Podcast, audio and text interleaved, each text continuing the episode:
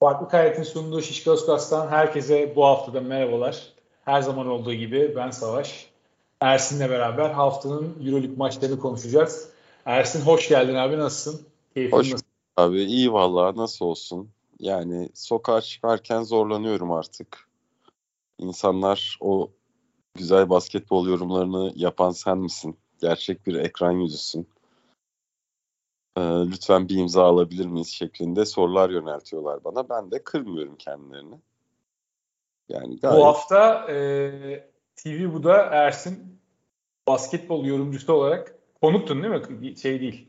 Evet Sürekli konuk. Bir şey değil. Konuk, konuk. olarak debü yaptı. Debü. debü ne demek? Debü. Debü şey abi işte. E, siftah gibi bir şey oluyor yani. Ha, debut, debü diye mi okunuyor? Aynen abi öyle okunuyor. abi o debuttur ya. ben de öyle biliyordum da değilmiş. İşte o yüzden ben de biraz şov yapayım dedim. Vallahi bilmiyorum yıllarca ben futbol menajerde bunu debut şeklinde söyledim. Ben de abi öyle biliyordum. Sonra bir gün İngilizce Premier Lig yayını izlerken fark ettim olayın aslında böyle olmadığını. Vay be belki Amerika'da debut diyorlardır. Valla sanki şey ya böyle Fransızcadan mı geldi bilmiyorum. Sallıyor gibi olmayayım da bir bakayım sen konuşurken. Nasıl bir tecrübeydi abi anlat bakalım. Abi ya televizyon yine de televizyon be. Yani üç tarafta kamera bir kere bu feci bir stres. İlk beş dakika kendime gelemedim. Nereye bakacağımı bilemiyorum çünkü hangi kameradayız mesela? Yani bunları çözmek zor. Ama ondan sonra 5. dakikadan sonra çok rahatladım. Ee, bir de işte yaptığım işi vesaire tarif ederken hep zorlanıyorum ben. Yani burada da zorlanırım. Atıyorum sokakta da zorlanırım. Hiç bilmeyen insana anlatmak zaten zulüm. Ee, onun bir stresini attıktan sonra bir daha rahat. Yani full yine buradaki gibi abi abi diye başladık konuşmaya macun Ama zaten yani Niko ve Volkan Ginak'la beraber çok da böyle yabancı olmadığın bir ortamda olduğun için çok e, şey hissetmemişsindir orada. Onlar almıştır senin üstünden o yükü diye tahmin ediyorum. Yok yok zaten rahat. Yani Niko'yla zaten hani Niko'yla zaten hep görüşüyoruz. Volkan abiyle de çok konuşuruz. O yüzden biraz arkadaş ortamı gibiydi benim için. Keyifliydi. Darısı başına. Abi ben zamanında kaç tane oldu bilmiyorum. Yani sen de yensen diye çok çıkmıştım ama seninki baya böyle program şeklinde bir saat sana Tabii sürekli fikrinin sorulduğu bir ortam. Senin evet, böyle abi. sivrilip de seni sivrilip de böyle söz almak için milletle dalaştığın bir ortam değil. Yeni sen de yensen de biraz öyleydi şimdi. Ben bir kere ee, yeni de yensen diye çıktım. Böyle e, şeydi sıra bana gelse de çarpıcı bir laf söylesem diye bekliyordum. Abi Öyle. orada biraz kurtlar sofrası gibi bir ortam. Bir de kimle beraber çıktığına çok bağlı. Yani bana bir iki kere böyle e, özellikle futbol için çıktıklarımda ben çünkü beni genelde basket tarafında çağırıyorlardı haliyle. Hı hı. İşte Euroleague olur. işte. O çok güzel bir programdı. Evet evet basket özel programı yapıyorlardı. Yılda iki kere, üç kere maksimum. İşte bir kere Final Four öncesi mi olmuştu? Bir kere normal sezon sırasında bir derbi öncesi mi? Böyle zamanlamayı tam hatırlamıyorum şimdi. Neredeyse 10 yıl olmuştur. Ee, basket programları daha güzeldi. Orada ekip daha böyle bir şey bir ekipti. Ee, nasıl diyeyim? Daha sakin böyle e, konuşmayı daha bilen bir ekip diyeyim. Yani futbol programlarında aradan bazen böyle sivri tipler çıkabiliyordu. O benim çok hoşuma gitmiyordu. Futbol programında da çok gitmedim zaten. Herhalde bir kere ya da maksimum iki keredir yani. O yüzden ben... onunla alakalı çok bir şey söylemiyorum. Her seferinde ekip değişiyordu ya. İlk baştaki o zaten core kadro hepsi medyada bir yerlere geldi. Sonrasında bayağı böyle bir sürekli sirkülasyon yaşanan işte bu Abi, hafta 10 tane kimi bulabiliriz diye çıkardıkları bir programa dönüşmüştü. Savaş baskette zaten e, o programdakilerde herhalde içerik üretmeyen yok şu dönemde. Basketbol içeriği üretmeyen biri yok diye biliyorum yani. Herkes hala devam ediyor. Vardır illa arada da hakikaten o ekip e, şeyde devam. E, içerik üretmeye, basketbolu konuşmaya devam. Bu yüzden de kıymetli. Abi o dönemden aklıma gelen isimler genel olarak evet şu an içerik üreten hani en, en kötü ihtimalle bizim gibi işte yani ya da benim gibi diyeyim. Bu işten çok böyle bir şey olmasa da hani e, full time bir iş olarak görmese de bir yandan hobi olarak bu işi devam ettiren insanlar yani hala şeyin içindeler en azından. Ee, sektörün diyelim hobi olarak da olsa içindeler yani. Ama tabii tam isim olarak kim vardı kim yoktu şu an gerçekten hatırlayamıyorum. Açıkta çok eski fotoğraflar varsa onları bulmam gerekiyor. Onu hatırlayamıyorum. Ama neyse senin şeye dönelim tekrar. Ee, televizyon macerasına dönelim. İnşallah devamını görürüz. Ben e, seni yakıştırıyorum açıkçası televizyona öyle söyleyeyim. Çok teşekkür ederim abi. Yeni küpem de tam yani şeye denk geldi. İlk stüdyo deneyimimin iki gün öncesine denk geldi. Açıkçası yakıştı. Biraz bir benzerlik gördüm. Ee, belirli bir ismini vermeyeceğim bir ünlü bir ünlü yorumcuyla ama kim abi? Söyle ben hiç çıkaramadım o yüzden soruyorum. Ben şey Kaan abiye benzettim ya. Şaka yapıyorum. Yok be abi. Küpeyi Kaan abiye benzettim. Ha, küpe evet. Evet. Ama Kaan abinin küpeler biraz daha halkası daha kulağa yakın oluyor. Bu bayağı benimki aşağıda. Abi geçtik o küpe işlerinde. Keşke zamanında biraz daha böyle alengir, tel, şeyli, zincirli mincirli inen küpeler oluyor ya. Keşke onlardan da taksaydım zamanında. O da çok içimde kaldı ama bu yaştan sonra da ona da girilmez diyorum. Hadi biraz basket konuşalım. Bu hafta pek basket konuşma hevesimiz yok ikimizin de. Aralara ne maçlar maçlar çok heves kırıcı maçlardı ya. Efes Unix kazan maçı yani Efes kazandı ama maçı izlerken ben acı çektim. Bilmiyorum sen ne düşünüyorsun? Oradan başlayalım istiyorsun. Rezalet bir maçtı. Abi Unix kazan yani herhalde bir dört tane falan bomboş turnike kaçırdı potada. Evet. Ben bu kadar kabiliyetsiz bir takım görmedim hayatımda. Efes'in bu takımı 68 sayı attırması ve maçı uzun süre e, kazanın kontrol ediyor şekilde götürmesi bile Efes adına bence bir soru işaretiydi şu maçta. Yani kazanmasına rağmen Efes. Ben çok ikna olmadım şahsen. Tek Abi, olumlu söyleyebileceğim şey Elijah Bryant'ın ilk maçında fena başlamaması. Yani 14 sayı işte e, 4 asist olması lazım. Yanlış hatırlamıyorsam. Pardon 4 rebound. E, asist yok. 4 rebound Ama as- çok aktif enerji getirerek başladı. Takıma da uyum sağlayabileceğini gösterdi bence. Abi Efes'te pick and roll savunması diye bir şey kalmamış. Hani biz Efes toparlar aman fikstür avantaj işte transferler uyum sağlar falan dedik de Efes roll savunamıyor ya. Yani baya baya kötü sinyallerdi şu maç. E, üstüne bak. Şimdi e, Euroleague fikstüründe geldiğin durum ortada. 4'te 0'la başladın. Üstüne Fenerbahçe 20 yaptı. Üstüne, e Galatasaray'ı da kaybettiler şimdi dün. Ha, üstüne 40 yiyen kazanı zor zor yendin. Üstüne Galatasaray'a kaybettin. Yani için dönmesi lazım. En azından biraz hücum organizasyonunu toparlasın. Çünkü savunma bayağı büyük alanda Efes'te. Abi açık konuşmak gerekirse şu an çift maç haftasında önümüzdeki e, iki maç Efes için. Önce e, Panathinaikos deplasmanı. Hı hı. Ardından içeride Zalgiris. Yani Zalgiris hadi neyse Zalgiris yine bence çok net bir şekilde kazanacağı bir maç Efes'in. Ama hı hı. Panathinaikos maçı geçen hafta konuşurken Efes'in önünde kolay bir fikstürü var bu fikstürü değerlendirmesi lazım diyorduk ya. Özellikle de Misic oynamayacaksa Panathinaikos maçı hiç de kolay görünmüyor e, bana. Haklısın. Yani şu Galatasaray'a comeback'le maç verdikten sonra ben de benzer düşünüyorum.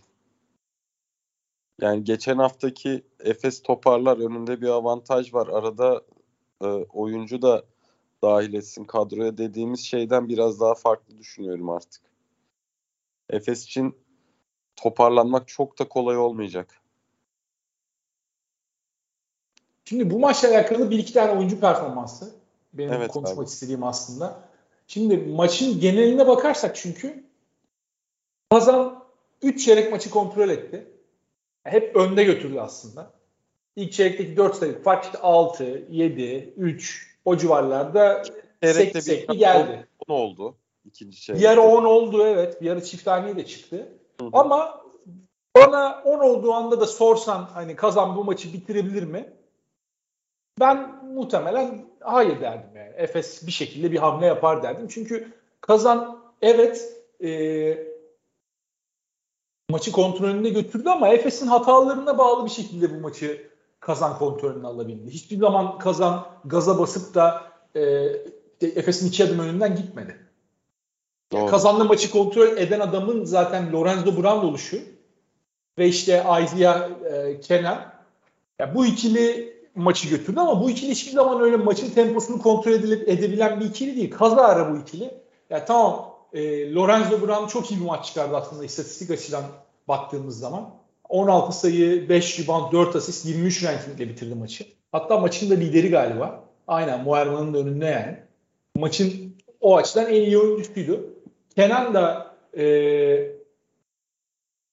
o da dışarıdan etkili oldu bayağı. Özellikle ikinci yarıda birkaç tane şutu vardı kazan maçın içerisinde kalmaya çalışıyorken. Ama hep böyle kazan e, yani düşe takıla işte bir şekilde potanın yolunu bulabiliyor. Efes o şansı veriyordu kazana. Efes ne zamanki savunmada diş, dişleri biraz sıkmaya başladı. Bir vites yukarı arttırdı. Zaten bir anda maç döndü. Karşısındaki takımın kalitesi asla o seviyede Efes'i eşleyebilecek bir kalite değil yani. Efes'in 3. vitesinde bile kazanın Efes'le baş etmesine imkan yok. Ki Efes Simon'un olmadığı, Misic'in olmadığı bir Efes'ten bahsediyoruz. Maç yeniyle alakalı o yüzden bu maçtan çok fazla bir çıkarım yapmak bence söz konusu değil. Mario Hezonya'ya verilen paranın ne kadar boş harcanan bir para olduğunu e, adeta şey ya yani bir sosyal sorumluluk projesi gibi bir şey Ruslar adına. Ya bu seneki, Onu söylemek lazım. seneki tabii o kadar şut atmıyor da bu seneki şivetimiz Hezonya herhalde. Bu senenin şiveti ödülü Hezonya'ya gidiyor gibi. Abi Şivet en azından saf bir şütör ya. Hezonya yani skorer olduğunu zannedip de bu kadar yeteneksiz olan bir oyuncu ben görmedim hayatımda. OJ Mayo'ya ne diyorsun Savaş? OJ Mayo soyadının hakkını veren bir oyun oynadı. Biraz mayonezi azaltması lazım. Aa! Bana müsaade. Size iyi programlar. Senin yapacağın tarzda bir şaka yapayım dedim. 6 dakika ama ya ben şimdi mesela OJ Mayo'yu gördüm mü ben keyifleniyorum ya. OJ Mayo oynayacak abi. Abi saçlar falan nasıldı? Star Wars'dan çıkıp gelmiş yani. Set, setten gelmiş tabii. Ee, pek bir şey yapabileceğini zannetmiyorum gördüğüm kadarıyla. Ya hiç oyunla alakası yoktu bence. Ee, birkaç tane attı. Sonrasında bir daha oyuna aldı onu Perasovic. Orada da hadi ayıp olmasın dedi herhalde. Çok e, potaya bakmadı. Ama oyunda olduğu süre boyunca hiçbir faydası olmadı kazana. Hatta faydasını geçtim. Zararı da oldu savunmada. Tatsız. Tatsız. Jekiri. Jekiri sen ne oldu? Seni nasıl ikna ettiler gittin şuraya ya? Ya parasını aldı gitti yani. Jekir'in bir takım aslında. Jekir'i bu takımda parlar. Çünkü böyle başıboş herkesin kendi halinde takıldığı takımlarda bir tane oyun disiplini iyi mücadele eden, sürekli işte kendini gösteren bir uzun genelde bu takımların parlayan oyuncusu olur. Mesela King'de işte Jordan Mickey atıyorum. İşte mesela ee, şey bu sene Monaco'da mesela uzun adamın adını unuttum ya. Hall. Hall Hall değil mi? Aynen. İşte bu tip takımlarda genelde uzunlar parlar. Özellikle de işin savunma tarafında biraz böyle becerikli bir uzunsa. Yani Jekiri de tam o profil değil. Net savunmacı diyemezsin Jekiri'ye. Biraz böyle her şeyden ufak ufak yapan bir oyuncu. Ama bu takımda yine e, reputasyona en az etkilenecek, yani en az küfürü yiyecek oyunculardan bir tanesi olacaktır Jekiri. Ya işte istatistiğe her zaman katkı verebilecek profilde bir oyuncu. O yüzden artıyı yazar kendisine de. İşte daha iyi, daha mücadeleci bir takımda, daha tepelere oynayan bir takımda oynamayı hak ediyor bence. Yani ben onu bunu bilmem. Ben Jekiriciyim arkadaş. Benim de sempatik bulduğum bir oyuncu ama Euroleague seviyesinde de herhalde geri buralar. Öyle mi diyorsun? Ben bir tık yukarıya Daha üstü yani ne kadar daha üstü mesela sence? ne kadar daha üstü bence? Hemen bakalım puan durumuna. Kızıl Yıldız. Monaco. Kızılyıldız bunun üstü mü? Bunun üstü Kazanın ya. üstü değil bence Kızılyıldız. Aynı seviye hemen. hemen. Yıldız net kazanın üstü abi. Kadro olarak. Ya Baskonya'da çünkü beklentiyi karşılayamadı. Onu net bir şekilde söyleyebilirim. Baskonya oyuncusu değil bence yani. Playoff potasındaki bir takımda ya tabii ki rol alabilir. Öyle bir takımda da rol alabilir ama ana rol oyuncusu değil. 30 dakika oyuncusu değil yani. 30 dakika değil zaten ya. Benim de demek istediğim 30 dakika değil de o rotasyonu, Kızılyıldız olabilir ama. Pivot rotasyonu Tipleyecek adamdı benim de demek istediğim. Yani kazandı 30 dakika mı playoff takımında 15 dakika mı ben ikincisini tercih ederim oyuncu olarak. Benim demek İstersen, istediğim oydu. Anladım, anladım abi demek istediğin. İstersen Efes'teki bireysel performanslardan bahsedelim biraz. Larkin yine kayıp. 6 top kaybı şu maçta. Benim Efes adına canımı sıkan şeylerden bir tanesi oldu. E, Boboa'nın işin içine girmesi, Moerman'ın biraz hayat belirtileri göstermesi, Plyce'ın da aynı şekilde. Her ne kadar rakip çok Efes'in seviyesine yaklaşabilen bir takım olmasa da e, yani maç üzerinde tabii ki kazan zorladı Efes ama yine de önemli Efes adına bence. Şu an bu alanlarda özellikle bireysel oyuncu performansındaki yükselişte Efes'in ne buluyorsa alması lazım yani. Bunu bir kar olarak yanına koyup ileriki haftaları bunu götürmesi, devam ettirmesi lazım.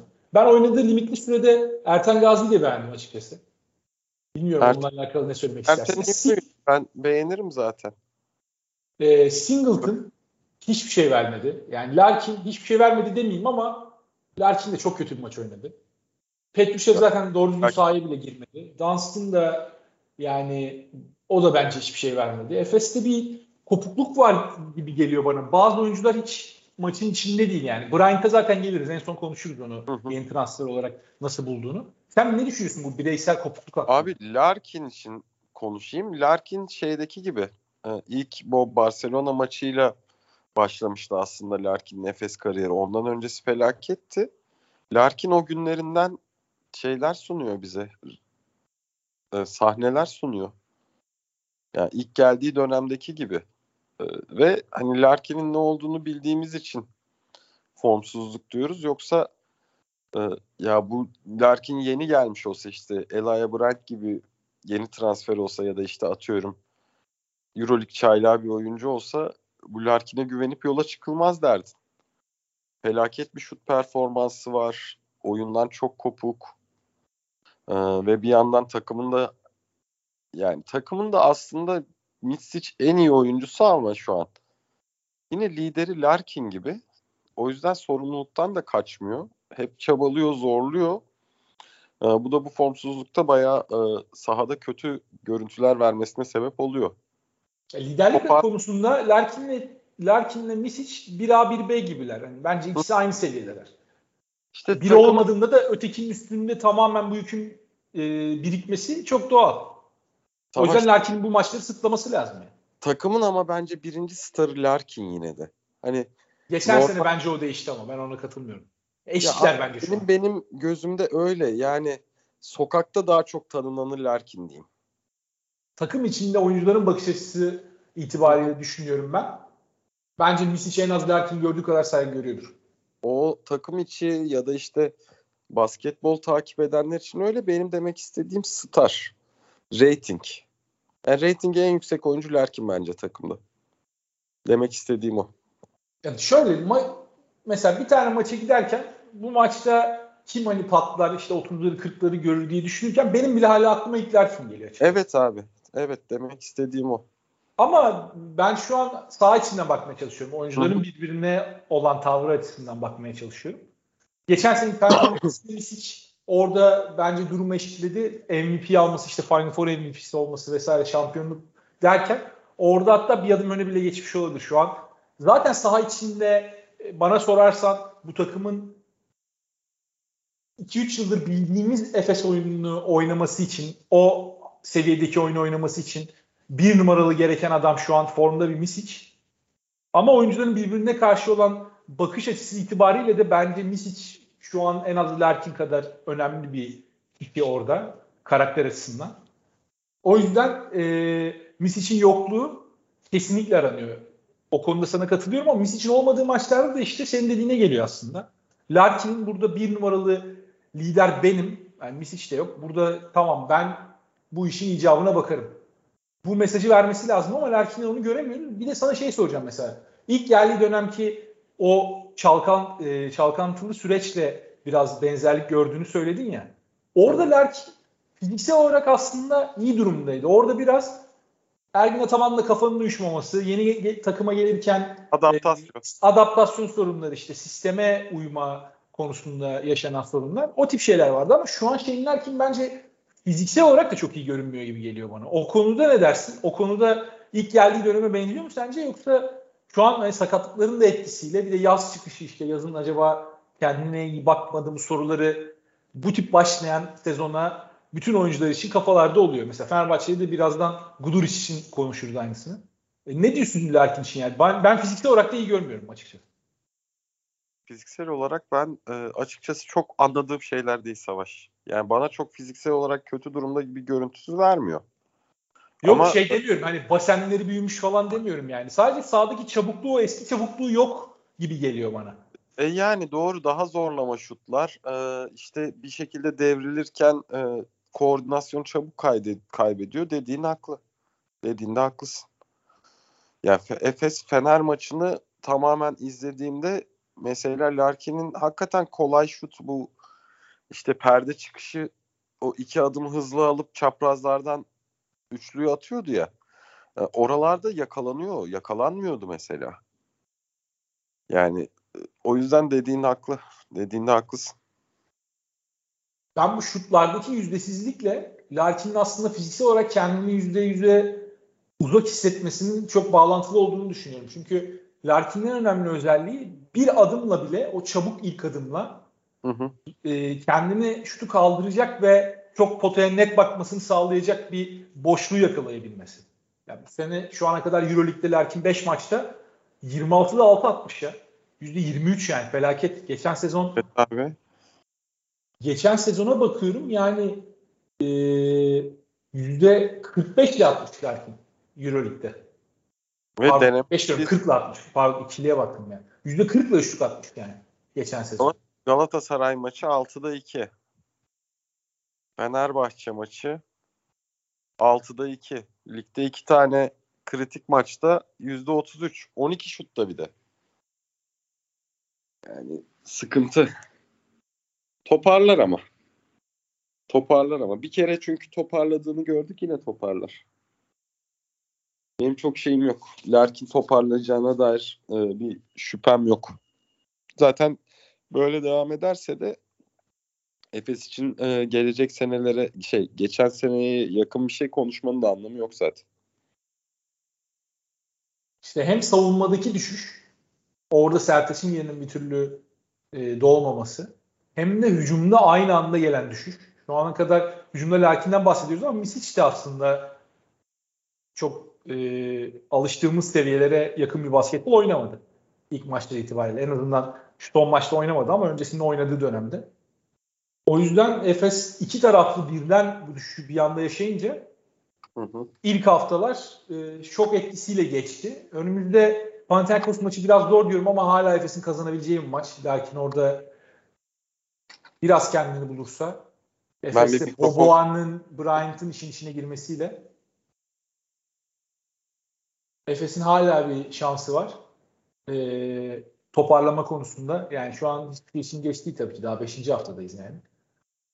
O yüzden ben Efes'in zamanı olduğunu ama bir an önce artık bir şeyler yapılması gerektiğini düşünüyorum. Yani dün Galatasaray maçını da izledikten sonra Efes'in bir reaksiyona ihtiyacı var. Efes'in bir şok etkisine ihtiyacı var. Ergin Ataman da bunu yapmaya çalışıyor. Oyunculara bireysel eleştiriler, işte saha içinde farklı 5 e, tercihleri, işte 3 uzunlu 5 biraz mecbur kaldığı için de yaptı onu ama şimdi yeni transfer biraz belki o enerjiyi getirir diye düşünüyorum. Bryant bence e, yani Unix kazan maçında olabilecek en iyi oyun oynadı. İlk maçına geliyorsun. 32 dakika daha ilk maçında ayağının tozuyla ve biraz şut ritmi onun da çok yerinde değildi ama o da normal yeni takımla ilk maçına çıkan bir oyuncu için. Onun dışında ben verdiği kararları da doğru buldum. Hani birkaç tane basit top kaybı yaptı. Özellikle tempoyu arttırmaya çalışırken. Fast break sırasında e, bir iki pasta basit hatalar yaptı. Ama onun dışında genel olarak ben Bryant'ı faydalı buldum. Yani Simon'la birebir aynı oyuncu değil ama Simon'un yaptığı şeylerin bazılarını yapabilecek ve savunmada da Simon'un üstüne artı koyabilecek bir oyuncu. O açıdan Efes'e ben faydalı olacağını düşünüyorum. Yani bu denklemde mesela James Anderson nereye gelecek onu da merak ediyorum. Belki James Anderson Singleton böyle devam ederse veya Moerman tekrar tökezlerse 4 numaradaki sürelerden çalabilir. Veya Anderson tamamen devre dışı mı kalacak? Hani Simon'un sakatlığı ne durumda? Orada bir belirsizlik var bence. e, onunla alakalı bekleyip görmek lazım yani. Çünkü Simon'un eğer sakatlığı ciddiyse Efes'te de 10 yabancı oldu yanılmıyorsam şu an. Orada bir ayrılık bile gelebilir gibi geliyor bana. Simon veya Anderson'dan birinde. Sen bilmiyorum hani bu konuyla alakalı bir öngörün var mı ama sen ne diyorsun bununla ilgili? Gerçek bir ikame buldular. Yani Simon'un tam bir ikamesi bence Elijah Bryant. O açıdan büyük bir kısmet. Ya sezonun bu noktasında bu kadar yüksek seviyede Euroleague tecrübesi olan bir oyuncu bulmak gerçekten önemli bir şey. Hı hı. Hep çünkü bu noktadan sonra gelen transferlerin tamamı Euroleague içinden buyout verip de yapmazsan hı hı. veya Euroleague çıkışı olan bir oyuncuyu almazsan genelde risktir. Yani Fenerbahçe'nin geçen seneki Kyle O'Quinn hamlesine bak mesela. Yani bu biraz daha Elijah Bryant hamlesini ben biraz geçen sene CSK'nın yaptığı Lundberg hamlesine benzetiyorum etki açısından. Güzel bir benzetme. Ama tabii Lundberg şeydi aşağıdan gelen oyuncuydu. Bryant isim olarak daha bir bilinen. Ee, ne vereceğini en azından tahmin edebildiğim bir oyuncu. Lundberg, Lundberg için mesela şey diyoruz. Ya bu çocuk olur. Şimdi bu çocuk oldu diyoruz mesela. Bryant'ta Bryant'ta olmuş bir hamle. Daha risksiz Lundberg'e göre ama ekleme açısından benzer. Bryant kesinlikle daha risksiz bir hamle. O konuda katılıyorum. Yani takıma geldikten sonra verdikleri katkı açısından diyorum. Lundberg çünkü bir alt seviyeden hatta iki alt seviyeden geldi neredeyse CSK'ya. Evet. O da büyük bir riskti. Ama yapabileceği etki Bryant'ın da hani Lundberg'in CSK'da o oturmuş rolünün benzeri gibi olabilir Efes adına ya, da. Şimdi Savaş Simon'dan şey deniyor ya işte sakatlıktan nasıl dönecek? İyice yaş aldı vesaire. O alanda gerçek bir ikame buldu Efes. Güzel bir transfer. Simon Başına... eğer sağlam dönerse sahada 10-15 dakika kalabilecek seviyede en azından. Daha üstü de tabii ki Efes için önemli bir artı olur. Efes Simon'u işte Fenerbahçe'nin mesela son dönemlerinde Bobby Dixon'ı kullandığı gibi kullanabilir. O tarz bir role büründürebilir. Yani kenardan enerji e, direkt takviyesi. Maç sonları, 5 dakika, 10 dakika. Tempoyu kontrol edecek. Maç sonlarını oynamak için Simon her zaman daha güvenilir yaptıklarıyla şu ana kadar. Yani o açıdan o açıdan hakikaten ya mesela transferi Bryant transferini 10 üzerinden puanlarsam direkt 10 veririm mesela. Puan kıracağım bir şey yok bu transferde. Fiyat Güzel. performans ve ihtiyaç açısından ben de 9 veririm herhalde. Tam net ihtiyaç olan yere net oyuncu geldi çünkü. En bir de böyle şey zamanda ulan adam mı var dediğin zamanda bir de tak diye geldi. Mis gibi transfer ya. Ama uzun uzun uzun bağırıyor Efes. Uzun gerçekten bağırıyor. Ya. Sen şimdi mesela Muharman biraz kıpırdan dedin ya savunmada felaketti mesela. Ben o ara lafını kesmedim de. Ama hücumda da felaketti. En azından artık sadece savunmada felaketti. Öncesinden. Bu sezon gerçi Singleton'a kıyasla Moerman Kevin Garnett gibi oynuyor. Onu da söylemek lazım. Singleton'dan ben hiçbir şey göremedim sezon başından beri. Singleton yine e, yapacağımı yaptım şeyine mi geldi acaba? Seviyesine mi geldi? Singleton'ın 5 maçta sana attığı sayıları sayıyorum. 3, 2, 3, 5, 2. Yazık. Gerçekten yani abi yürüten sahada bir maçta kazayla 8 sayı atarsın mı? Doğru. O baya baya şey parçalanmış yani. Ya işte o şey durumu herhalde motivasyon gitti yine kupa sonrası. Hikayeyi tamamladı kendi adına. Bakalım onu da o fikri ateşleyebilecek mi tamam. Bence o açıdan en zor oyuncu Singleton. Kesinlikle. Hiç ateşlemek kolay. Çünkü hedefi olan oyuncuyu ateşlersin. Singleton'ın mesela bu saatten sonra hiçbir hedefi yok. 32 yaşında Singleton. Hı hı. Yani hadi Euroleague kazanmak olsun hedefi ki Amerikalı oyuncular e, ben o açıdan baktıklarına da çok inanmıyorum. Amerikalı oyuncular genelde iyi bir kariyerim olsun, iyi para kazanayım, emekli olana kadar alacağımı alayım, gideyim emekli olayım, keyfime bakayım derdinde oluyorlar genellikle. E, şimdi Singleton'ın ne NBA'ye geri dönebilmek gibi bir hedefi var. Öyle bir olasılık yok çünkü. Yani Misic'te Larkin'de en azından hala kariyerinin prime dönemlerindeler. NBA'ye gitmek gibi bir hedefleri olmasa bile teknik olarak bir sonraki kontratlarında alabilecekleri maksimum parayı almak için oynuyorlar. E, Singleton artık bu saatten sonra çok büyük bir kontrat alamaz. Bu son kontratı. E, onu da yaptı zaten. O yüzden biraz Singleton'da bence e, mental açıdan oyundan düşmeye gerçekten söz konusu. Ama Ergin Ataman onu da ters çevirebilecek mi? bakalım. Çünkü Singleton benzer şeyleri geçtiğimiz sezonlarda da söyledim. Ergin Ataman ne yaptı etti ondan o katkıyı bir şekilde aldı. Singleton dönem dönem yine düşüyordu. Yani beş bu şekilde olmadı. Bu kadar kötü oynadığı bir dönem var mı? Tam onu diyecektim. Onu ben hatırlamıyorum. Bunu hiç yaşamadı yani. Bu çok sert oldu. Amerika uçuşun ne zaman? Ben Perşembe sabah gidiyorum abi. Yani önümüzdeki iki hafta boyunca muhtemelen beraber olamayacağız seninle gibi duruyor. Kendin kaybedersin. Evet abi üzgünüm. üzgünüm. Georgia için Fenerbahçe'sini Gerçi maçları izlerim herhalde ya. Eğer dışarıda olmazsam izlerim de Georgia için Fenerbahçe'sini izleyemezsem diye e, uykularım kaçıyor yani.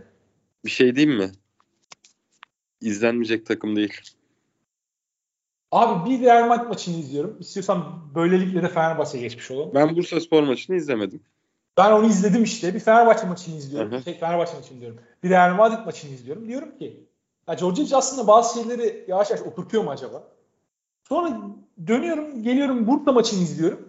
Diyorum ki bu takımla bu takım aynı takım mı? Yani bu takım Gerçi bir istikrar var şimdi. Real Madrid'de 69 sayı attı Fenerbahçe. E, Bursa'ya da gitti 73 sayı attı.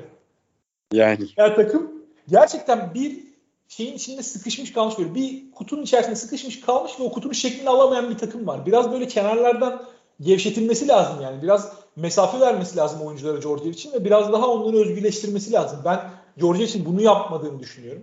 En büyük eleştirme olur. Yani Real Madrid başında Fenerbahçe iyi oynadı evet. Ama gerçekten oyuncuları çok törpülemeye çalışıyor. Biraz daha oyunculara o özgürlüğü verse ve özellikle hücumunda Fenerbahçe biraz daha özgür hareket etse e, ben bu takımdan hücumda hala daha iyisini çıkabileceğini düşünüyorum. Bir yandan da bir noktada Georgievic'e hak veriyorum. Guduric felaket durumda. İstersen onunla başlayalım. Dünkü Bursa maçının da en kötü oyuncusuydu. Yani Guduric'den hiçbir şey alamıyor şu an. Ve biz sezon başında kadroyu sayarken, yaratıcılardan bahsederken her zaman bunun içine Guduric'i koyduk. Şu an Fenerbahçe Nando De Colo'ya geçen sene olduğundan da daha bağımlı. Öyle bir noktada. Georgievic'e ben bu açıdan hak veriyorum. Ama yaptığı tabii yani diğer tercihler e, özellikle kısa 5'e dönmeme ısrarı ki bence de Ermal maçını kaybettiren şey de o oldu. Orada mesela kısa 5'e döndü Georgievic ama ya kısa 5'e Pierre'le döndü mesela. Yine Polonari'yi düşünmedi orada. Ve Veseli'yi bence dördüncü faalden korkarak çok fazla kenarda tuttu. Orada Veseli Pierre veya Veseli Polonar'la bir kısa 5'e dönseydi Fenerbahçe son çeyrekte bu kadar krize girmeyebilirdi. Ee, koçun müdahale konusunda bazı yerlerde geç kaldığını ama bir yandan da bir umut olduğunu düşünüyorum Fenerbahçe ile alakalı. Bilmiyorum sen aynı fikirde misin benle? Ee, aynı fikirdeyim. En azından en azından sahaya enerji koyan bir takıma sahip şu an Fenerbahçe. Euroleague için. Ee, yani şey mesela bu fikstüre bu fikstüre mesela çok kötü bakıyorduk ya. O kadar kötü bakmıyorum artık.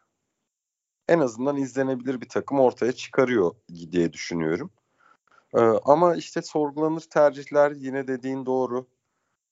Ya şeyde sıkıntı var. Ee, bu kırın kullanım alanlarında sıkıntı var. Onun dışında e, kısalarda süreyi bölüştürmede sıkıntı var.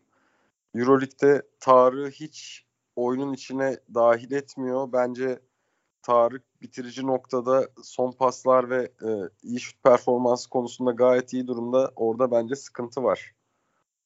Ama e, her topa atlama, mücadele bir takım ruhu yarattı en azından.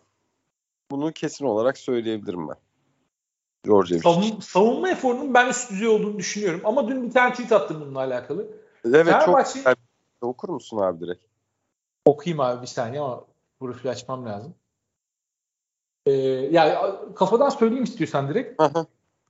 yani şimdi yüksek efor tamam Real Madrid maçında yüksek efor sarf edebilirsin ve koç olarak bunu inandırabilirsin. Yani oyuncuları e, bu konuda motive edebilirsin.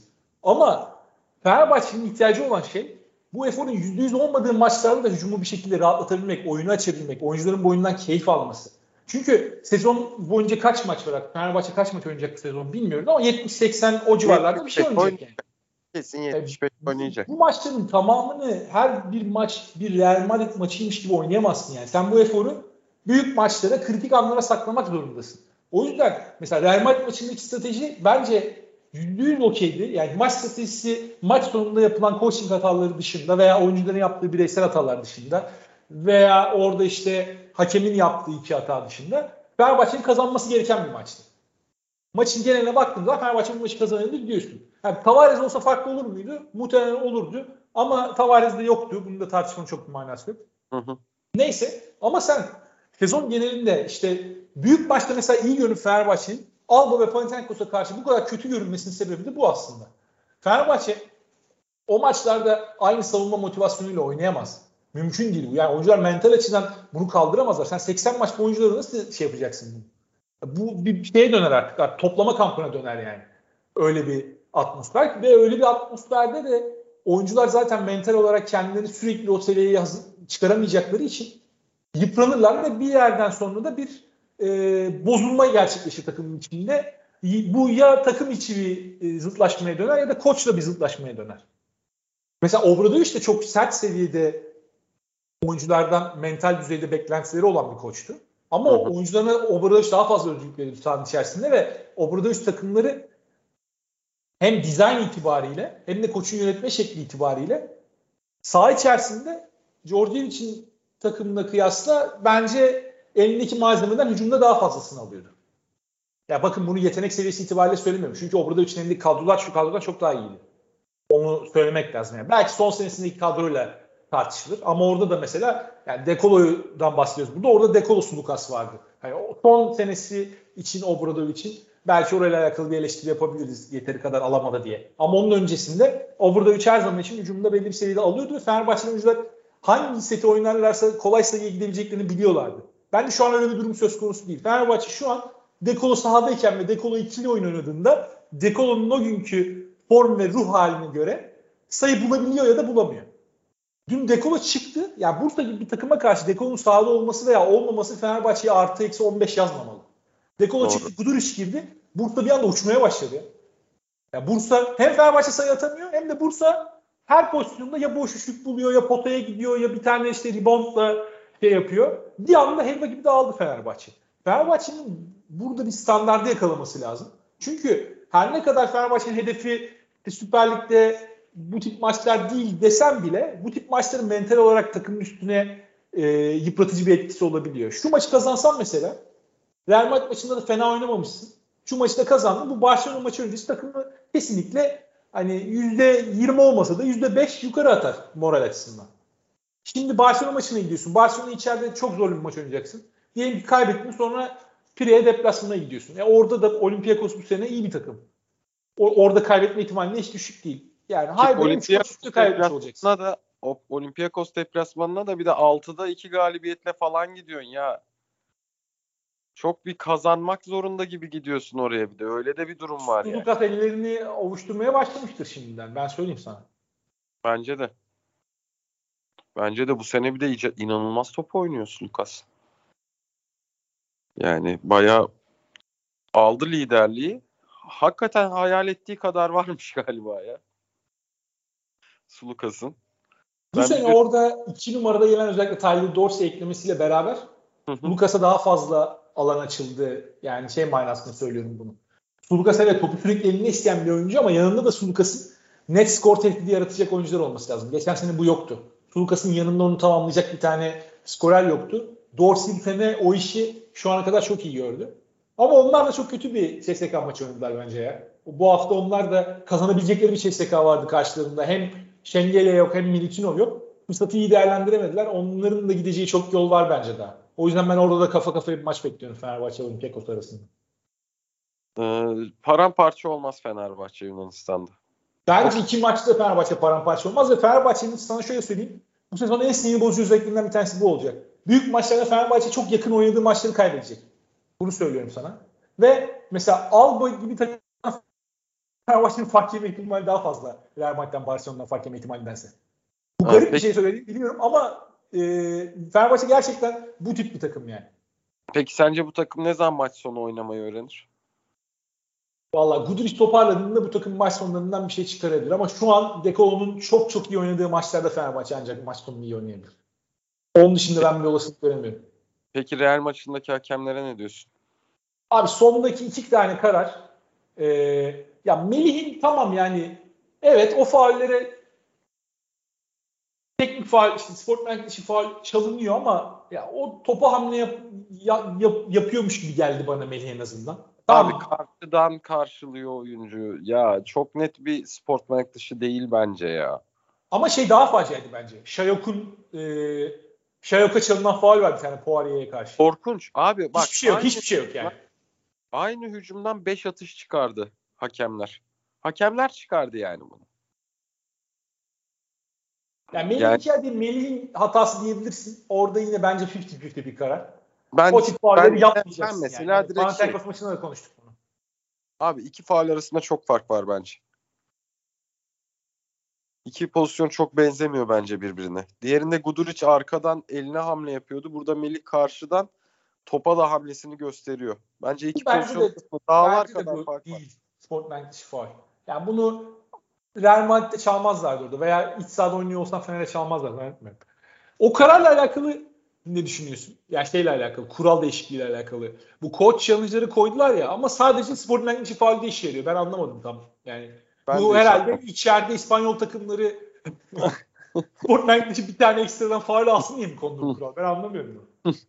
yani doğru haklısın. Yüzde yüz haklısın. Ya bilmiyorum çok şey canımı sıktı ya o hakem performansı. Maç Fenerbahçe'deydi. Bu arada o dükler çıkması. Ben sana onu da söyleyeyim. Bence maçın kaybedilmesinde hakem etkisi büyük. Yani hakemleri göz ardı edebileceğim bir maç değildi bu maç. Biraz ee, da şanssızdı bence Fenerbahçe. Çünkü ikinci, üçüncü çeyrekte özellikle Real Madrid'in 2-3 tane çok zor soktuğu üçlük var el üstünde. Hı hı. Yani onlardan mesela bir iki tanesi girmeyebilirdi. Hatta hakkı girmemesiydi yani. Mesela Hanga'nın falan attığı üçlük. Hadi Rudy tokuyor bazen de.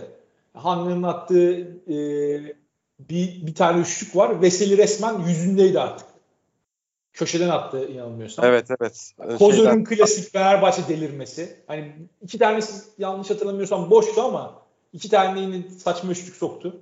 Yine üstünde el varken. Fenerbahçe iyi savunma yapıyor bence ve Fenerbahçe'nin en zaaflarından bir tanesi olan 3 sayı savunması ben iyi görüyorum bu sene Fenerbahçe'yi 3 sayı savunmasında. Real Madrid bir takıma karşı özellikle bu çok kritik çünkü Real Madrid eline geleni atan bir takım. Strateji olarak böyleler ve çok fazla şutörü var kadroda.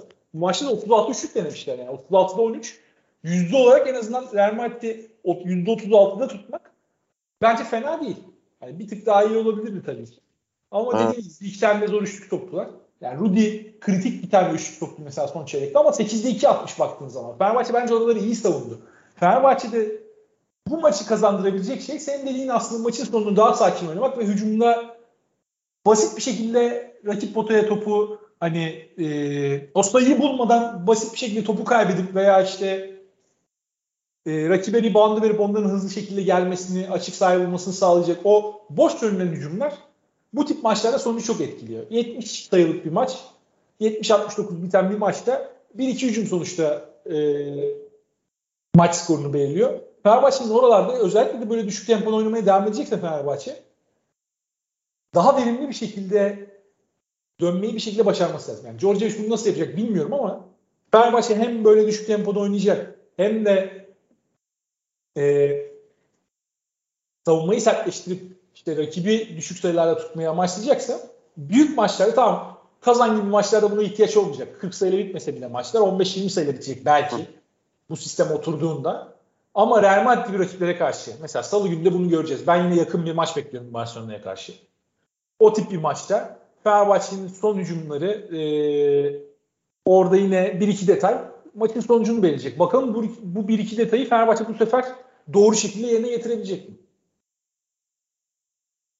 Yani şöyle diyeyim sana namalip takım yoktur. Fenerbahçe ile oynamamış takım vardır. Bekle bizi Barcelona. Barcelona zaten direkten döndü. Ee, hem Monaco maçına direkten döndü hem Olympiakos maçına direkten döndü. Bence onların bir mağlubiyet geliyor artık yani. Hani hak ettiler o mağlubiyeti. Zamanı geldi. Zamanı net bir şekilde geldi. Zamanı geldi. Ya işte ya takımın bak aslında ya taraftarlık ne güzel bir şey ya. Bir Efes galibiyeti, bir Real Madrid maçında her topa atlayan, e, savunmada işte içeriği çok güzel kapatan ya gerçi içeriği çok güzel kapattık da çok hücum bandı verdik. O da ayrı bir dert de. içeriği çok güzel kapatan bir takım. Tak diye hemen şey dedirtiyor sana. Biz bu Barcelona'yı yendik bile dedirtiyor yani. Yendik bile demiyorum ama geçen işte, hafta olduğu kadar pesimist değilim yani. Taraftar olarak çok umutluyum. O maçı izleyemeyeceğim. Ee, İzmir'de olacağım Karşıyaka maçında. Tekrarını izleyeceğim ama yine Real Madrid maçındaki takıma benzer bir takım görmeyi düşünüyorum. Bence iyi bir taraftar da olacak o maçta. Şey olarak, e, sayı olarak bence yüksek sayıda bir taraftar olacak. Fenerbahçe'nin kazanması daha yakın bence Barcelona maçı için. Çift maç fikstüründe. Takım bu ümidi vermeye başladı. Olympiakos maçına ama Barcelona mağlubiyetiyle gidersen Allah. Bu sefer Ben bu iki maçtan hafta 1-1 ligin bekliyorum. kalıyorsun yani. İki maçtan 1-1 bekliyorum ben ya. Umuyorum. Bir galibiyetle çıkmak iyidir. Yani Barcelona'yı kaybedip Olympiakos'u yenebilir Fenerbahçe veya tam tersi olur. İki galibiyetle çıkarsan verin Euroleague kupasını. Ya iki galibiyetle çıkarsam burada çok büyük gaz olur. O, orası kesin. Getirin Euroleague kupasını hemen. CSK ile finali oynarız bir sonraki hafta. Ya çok sert bir fikstür. Yani Real Madrid, Barcelona, Olympiakos, CSK. Of. Şey ya. Şimdi CSK'yı da hem Schengen'i hem Oraya. Militinon yokken yakalayacaksın mesela. CSK'da da daha iyi bir zamanda oynayamaz. Doğru.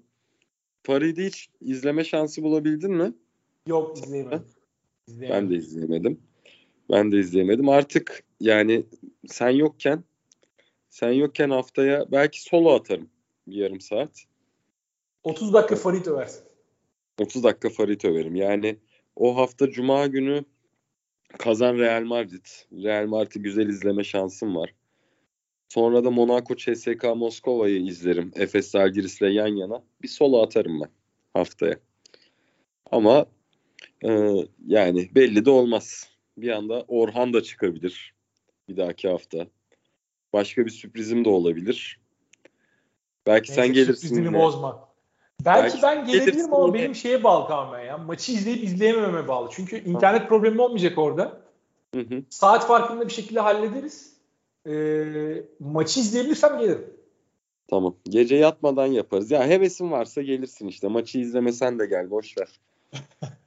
Brooklyn Nets maçına ne zaman gidiyorsun şimdi?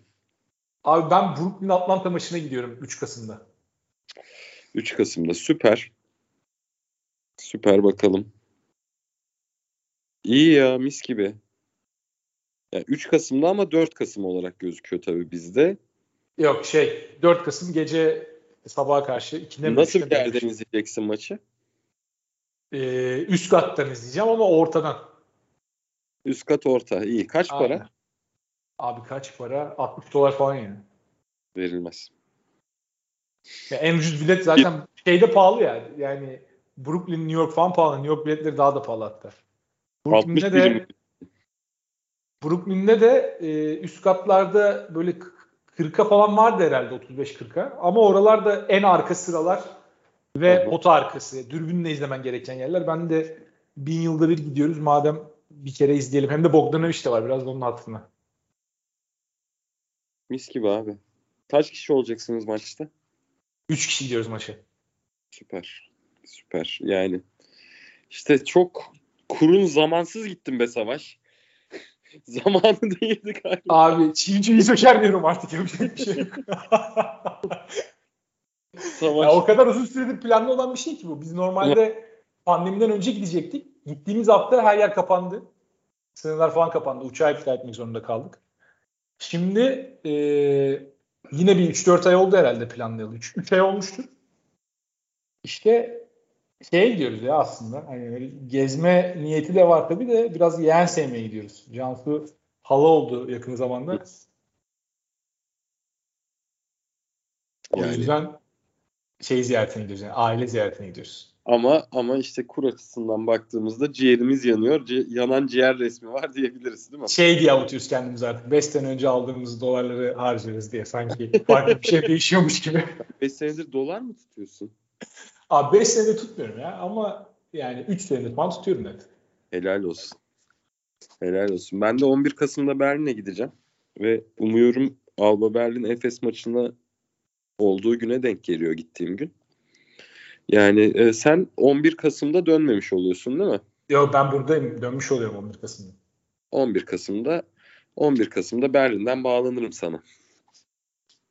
Bakalım abi ben New York'tan bağlanırım sana. Sen de Berlin'den bağlanırsın. İşte Evet. podcast'ı artık globale çekiyoruz. 26 Kasım'da Gürcistan'dayım. İstersen Gürcistan'dan da bağlanabilirim. Yani Geçen Gürcistan'a gitmiştin sen ama o zaman çok zor olmuştu. İnternet çok kötüydü otelde. Evet Yine otelde kalacaksan sıkıntı olabilir ama deneriz.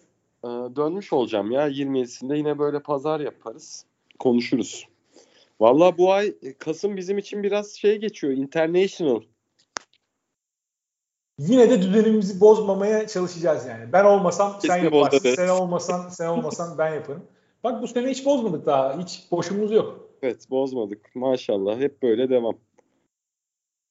Umuyorum hep böyle devam diyelim. Tam bu arada son 5-10 dakika tam gerçekten yayında değiliz de ikimiz aramızda konuşuyormuşuz gibi oldu. O derece bir samimiyet. Olur arada öyle. Olur arada öyle. Bence Bu- bence daha iyi abi. Zaten insanlar bu samimiyet için geliyordur diye umuyorum en azından. E, ya evet ya. Şey bu işte televizyona çıkınca hani Şişkavuskas'tan takip eden insanlar hani sizi Şişkavuskas'ta tanıdım diyen insanlar oldu. Bunu duymak süper. Benim için ya. Hani hep şey diyorum ya benim için işte programı kaydetmek basketbol alışkanlığı, basketbol izleme alışkanlığını tekrar geri kazandırdı. O oyunu da biraz sahanın içinde neler oluyor diye görmeye başlamamı sağladı. Bir de bize bir de işte yani tamamen hani Twitter'da belli bir takipçi sayısı var.